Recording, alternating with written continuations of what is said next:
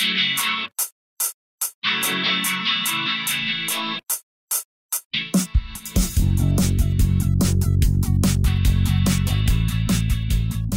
everybody, and welcome to the iPhreaks Show. Today on our panel, we have Michael Holt.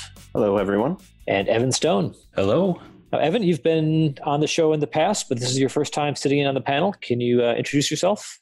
Sure. Yeah. Uh, so I'm Evan Stone, and uh, uh I am a uh, iOS developer and uh, consultant here in the the North Bay area of San Francisco. So um, and uh, yeah, I've been doing iOS since about 2011. And uh, I also have uh, a different, uh, another uh, podcast called iOS Dev Break that is uh, sporadic, but fun to do also.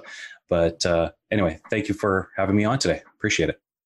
This episode is sponsored by Sentry.io. Recently, I came across a great tool for tracking and monitoring problems in my apps. Then I asked them if they wanted to sponsor the show and allow me to share my experience with you. Sentry provides a terrific interface for keeping track of what's going on with my app. It also tracks releases so I can tell if what I deployed makes things better or worse. They give full stack traces and as much information as possible about the situation when the error occurred to help you track down the errors. Plus, one thing I love, you can customize the context provided by Sentry. So, if you're looking for specific information about the request, you can provide it. It automatically scrubs passwords and secure information, and you can customize the scrubbing as well. Finally, it has a user feedback system built in that you can use to get information from your users. Oh, and I also love that they support open source to the point where they actually open sourced Sentry if you want to self host it. Use the code DevChat at Sentry.io to get two months free on Sentry's small plan. That's code DevChat at Sentry.io. Great. Always great to have some some new blood uh, in the panel. So keep things interesting. Um, hi, my name is Jaim Zuber. I'm hosting the show today. And we have a guest. Please welcome Katsumi. Hi, I'm Katsumi. Um, I was developer in Japan, um, also uh, open source library creator. Um, as you may know, um, my most famous library is a keychain access is a wrapper, uh, wrapper a keychain API. Um, also, uh, if you like uh, like to um, play with the Swift syntax, um, I host a Swift AST Explorer in the uh, live viewer Swift SC on the web. Uh, that's it for me. Thank, thank you. Okay, so you've been pretty busy, and drop some drop the URLs to some of your projects in, in the show notes so people can can find them. Yeah. There. I um, mean, so, but we brought you on the show because one aspect of what you've been working on is pretty cool. When you told me about it, I got pretty excited. Um, so everyone was at Dub Dub in 2019, and not everyone, but we were paying attention and we all saw the compositional layout for the collection views. We all excited until we figured out that it only supports iOS 13. But Katsumi was not content to sit around and wait for iOS 13. He went and he went he went ahead and he created a library to backport this to iOS 12 and iOS 11 as well.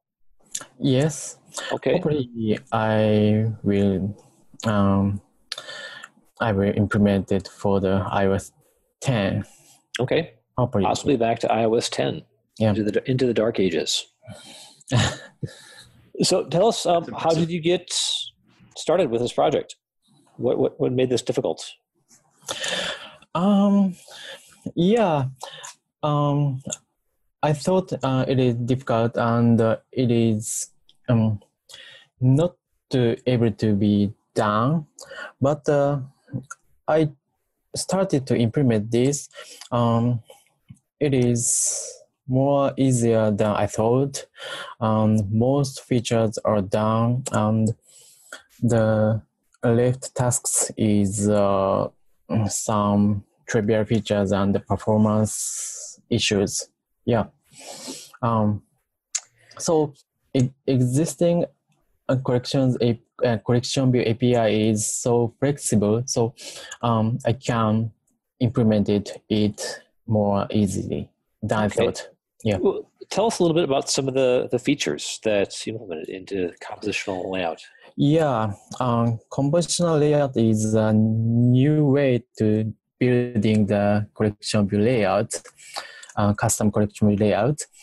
So earlier than iOS 12, if we try to building custom collection layout, which we must subclassing the collection layout and uh, override tons of the method, and uh, it is not easy to use. So we, most people, including me, um, don't know, can't know, can't understand the what um, what should should I implement or which method should be overridden. Yeah, so it is very difficult to build custom layout and it's error prone. So Apple's introduces new API to building the custom collection layout. Um, that is compositional layout. Compositional layout is a completely new way to building the custom collection layout. Um, it like configure um, composition means the small layout com- we can composite small layout to the full layout um, it's like configure the layout the building the layout so um, it is incredibly easier to build the custom collection layout. Okay. what- Probably probably see the the code. Um, yeah. okay. What are some like cool features that this allows you to do easier? So collection view layouts has a concept.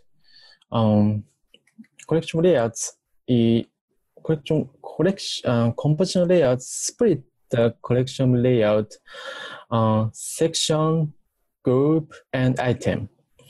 Um, section has a group, and group has item, and group group can be nested. Um, so we composite item and group. And also we can, um, commission layout has a multiple sections.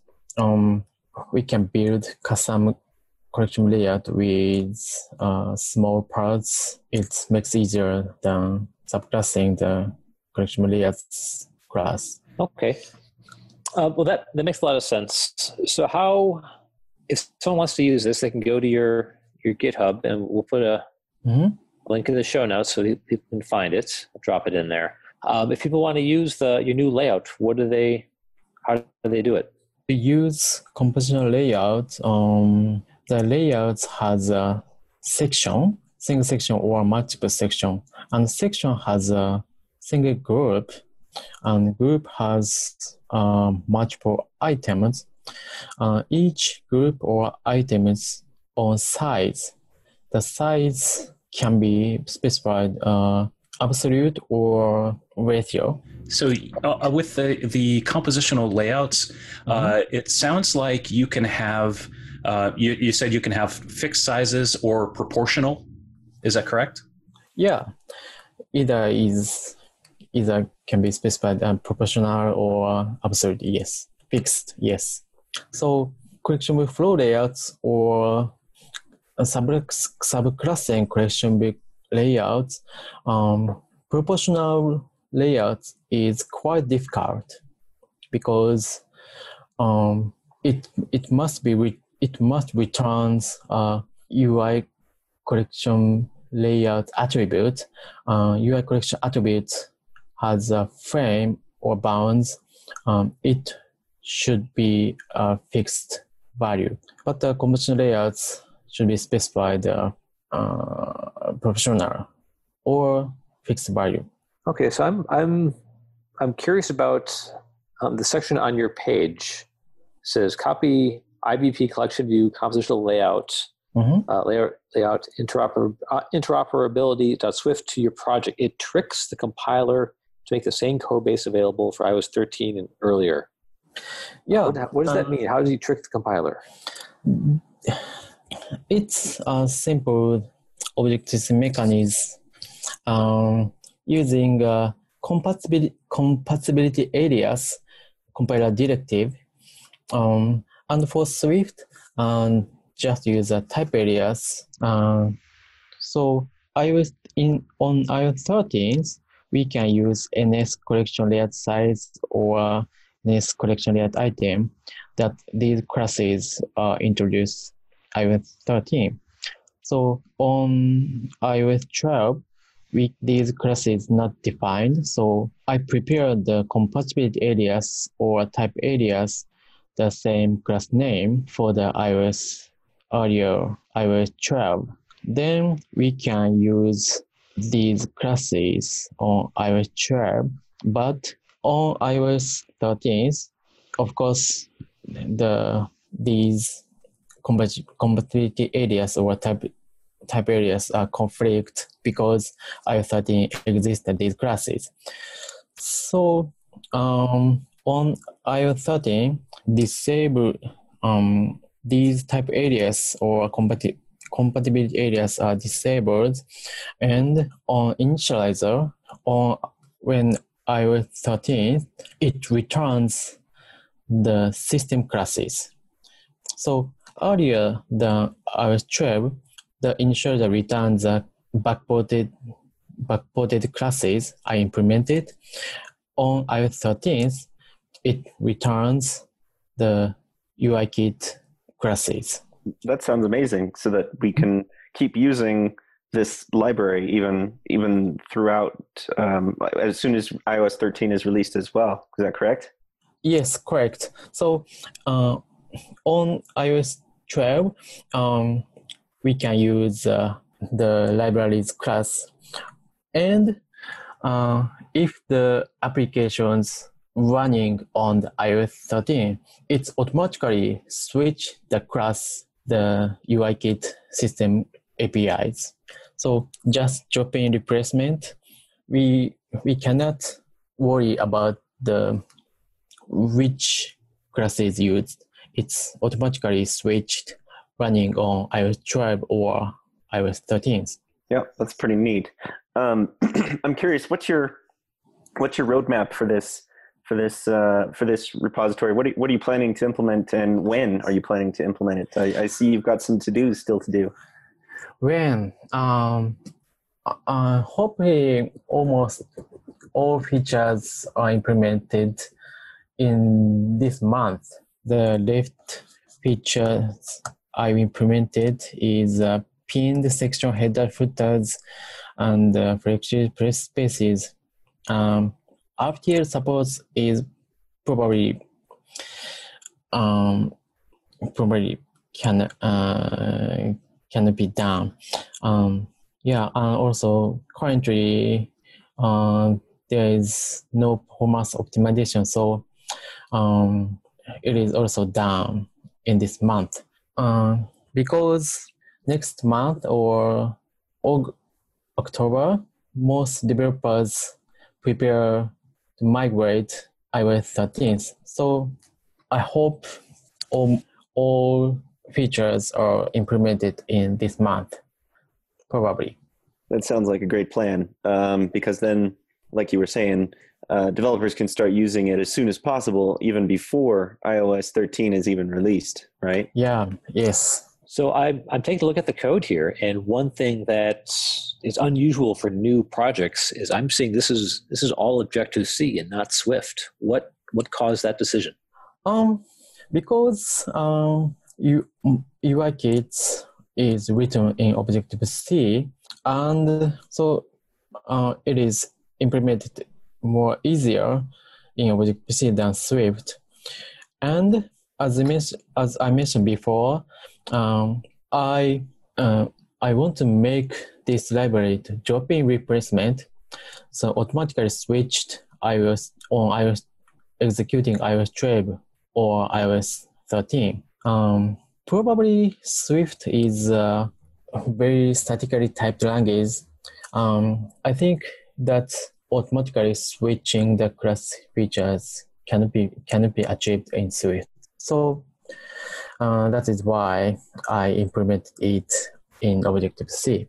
Okay, that makes sense. So yeah, if you dig into the code, say there's like one um, one class you're doing is the NS collection layout size, and you look at the uh, constructor here. If, if if it's available, iOS 13, You're Mhm. actually calling the NS class from string, uh, putting Yes, the class yes. name, and doing it that way. So you're actually returning the, the same type as you mentioned before. Um, but I was it's kind of cool how you did that. And so it looks like in most of these classes, you're calling NS class from string.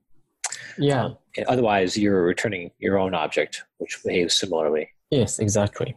Okay. Were there any special challenges that you faced in in backporting this to iOS 12 and iOS 11? Yeah. Um, the most challenging things are orthogonal scroll.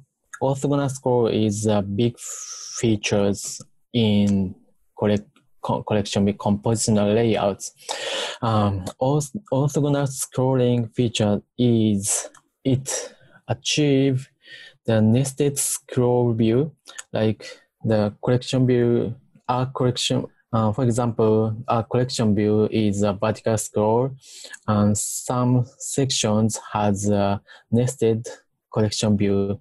It's scrolled horizontally. Um, in formal iOS 12, it should be implemented much.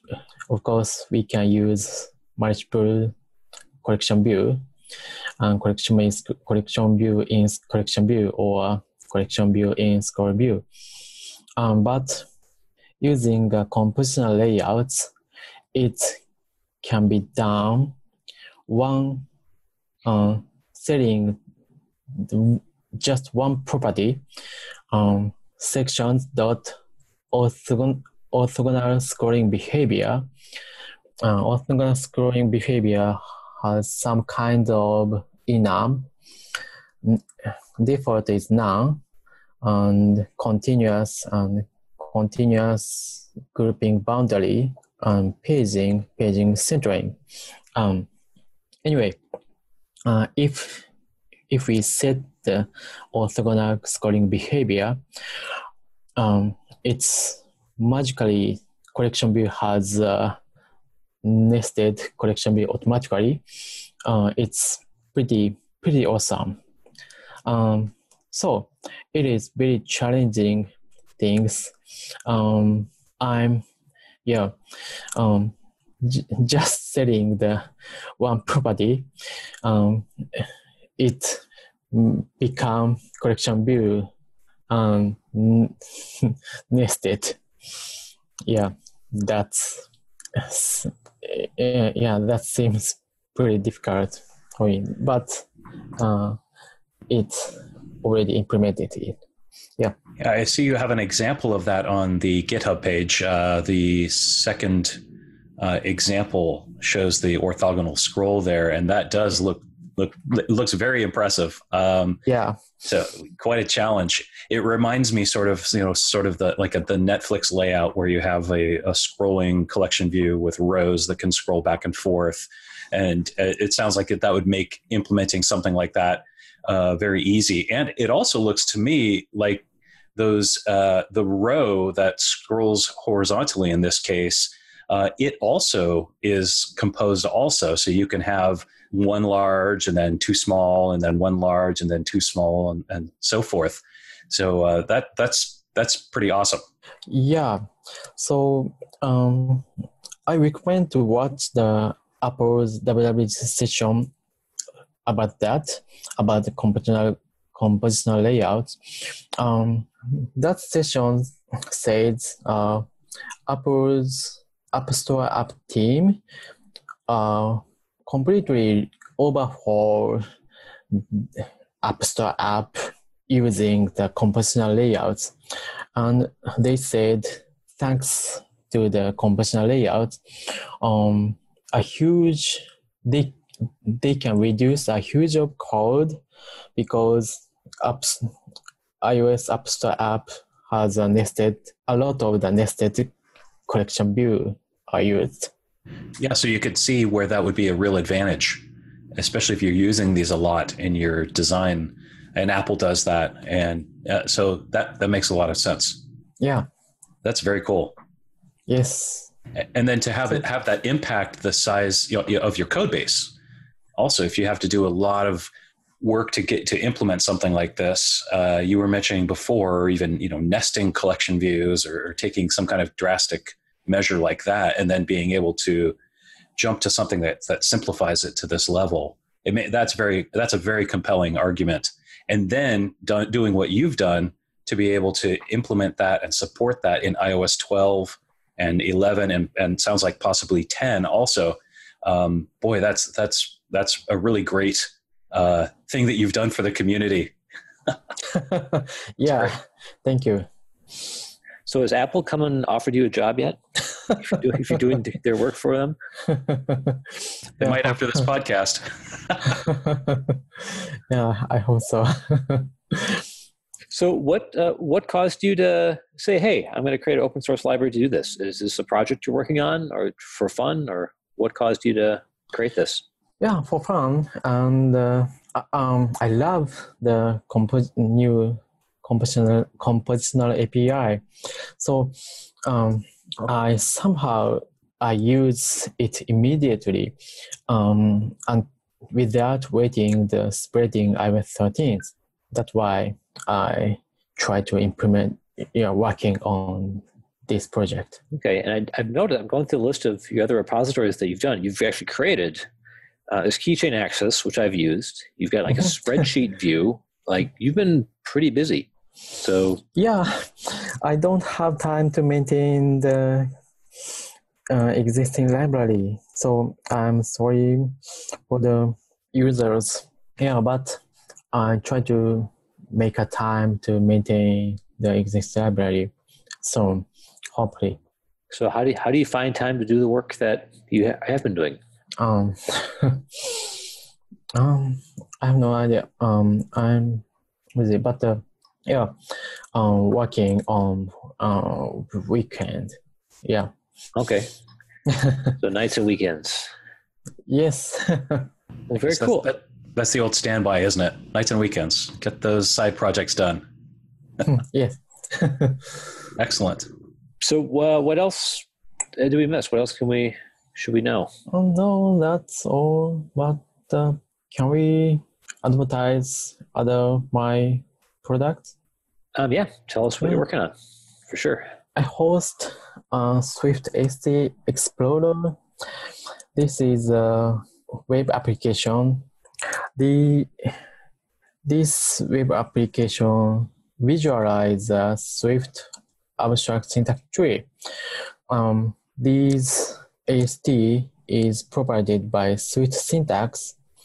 Um, I use Swift Syntax on server-side Linux. They can post the Swift code snippet. Then server-side Swift convert AST to HTML. Then we can see how to parse Swift code into abstract syntax tree on website um, side by side. That's, is, this, is this live? Is this a web app we can see right now? Yes. Uh, can you see the link? Yes. There's a link in the show notes. Oh, there we go. It is uh, helpful for the Swift compiler developer or Swift uh, developer for with Swift syntax, like developing Swift formatter or developing something like linter um, and so on. Okay. So one application like you just suggested is if I'm doing a code review of someone saying, Hey, I don't like this code standard. And they're like, Oh yeah, we'll write a linter for it or don't bother me about this. And I'm like, Oh crap. How am I going to do that? Um, this can help you um, dig into yeah. things, inherited type list, inherited type, and kind of help you write your lint. So this is a really cool, cool app. Yes. Um, before I tried to implement Swift formatter using the Swift syntax. To do that, I should know the how the Swift abstract syntax tree, uh, how Swift AST is. Um, struct block uh, Swift Swift AST how Swift AST represent the struct class or function blocks. We need to know it because um, making Swift formatter, um, I need to know the Swift code how represent the Swift code structures. So I will. Um, so that's why I make it. No, this is really cool. Like you like you can like go through like in your example project, you've got a blackjack card and you're a Noom suit character, and you can actually dig into uh, the member declaration list, member declaration list item. It's an enum suit. You type inheritance clause. Um, Yeah. A lot of cool things. So this can really help you figure out what's happening under the hood because I don't know a lot of the times about the uh, at this level, the, the, the syntax tree type stuff. So this is really cool stuff. If anyone's curious on what this looks like under the hood, Yeah, j- just to back up a, a little bit. So AST is the abstract abstract uh, syntax tree, correct? Yes. Okay, good. Yeah, it just it would be. I I wanted to make sure that I had the right term in my head when we were talking about it, and now it makes sense seeing what has been created here. It's really interesting to go drill down into the code in the left pane and see, or I mean, well, the code is in the left, but then drill down on the right hand side and see how it's all parsed into its various components. That's fascinating. Yeah. Um, the side by side view is uh, very helpful for the um, what cor- corresponds the AST structure to the Swift world code. um, so this is very cool. Um, so anything else we should cover on this before we uh, get to the picks? Yeah. No, that's it. That's Okay. it for me. Yeah. Cool. Let's get to the picks, and we've got a link to the show notes for the Swift AST Explorer. Thanks. Some good stuff. Evan, do you have a pick for us? Uh, yes, actually, uh, this is a pick that I've been reserving for quite some time, and I've been wanting to share with uh, a lot of folks know about it who have been into Apple and Mac history. But it's a book that I dug out recently again after having it been on the shelf for a long time and I hadn't read it. Um, but uh, Revolution in the Valley, and uh, you know, it's the Andy Hertzfeld book. And uh, so it's it's an awesome little uh, I shouldn't say little, uh, awesome collection of anecdotes and stories about the creation of the original Macintosh. And uh, there's some some great stories in there, and uh, so I just thought I'd share that as a pick for this week. Um, great. Uh, Mike, do you have, yeah, what do you have for us? Um, so I've got I've got two picks because I, I couldn't choose one. I, I just I, they're both so awesome. There's no Um, limit to picks. Yeah, but there it's there's two articles that I found recently that um, I've just been really excited to read and uh, and help me come to some decisions. So the first one is um, Combine versus RX Swift. Uh, should you switch to Combine?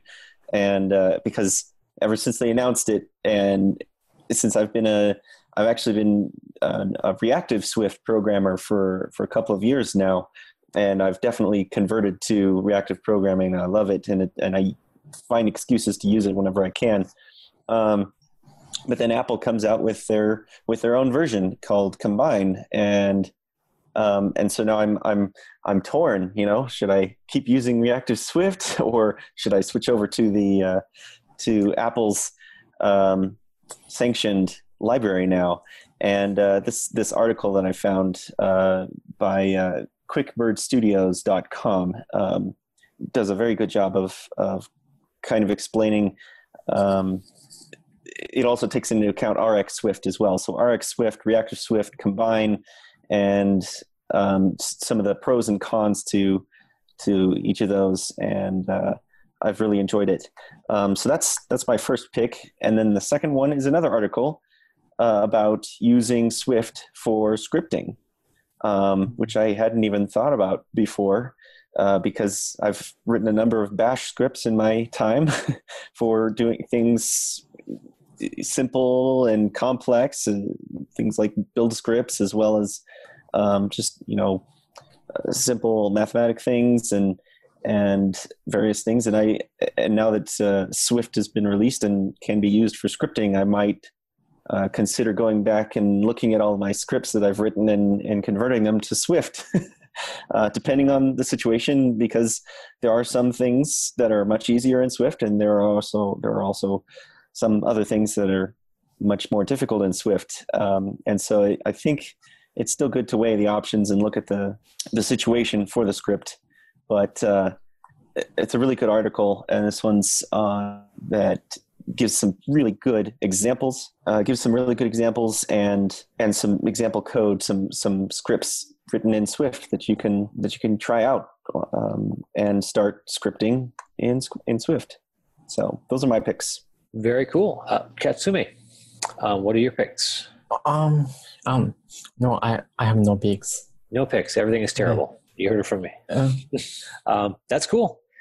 So, um, if you want to find out what you're doing on, how can they find you? You have, you have a website, Twitter. How can people get a hold of you? website, Twitter.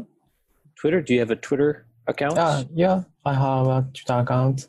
Um, K underscore Katsumi. Um, I will, I will paste the chat. This is my Twitter. Okay.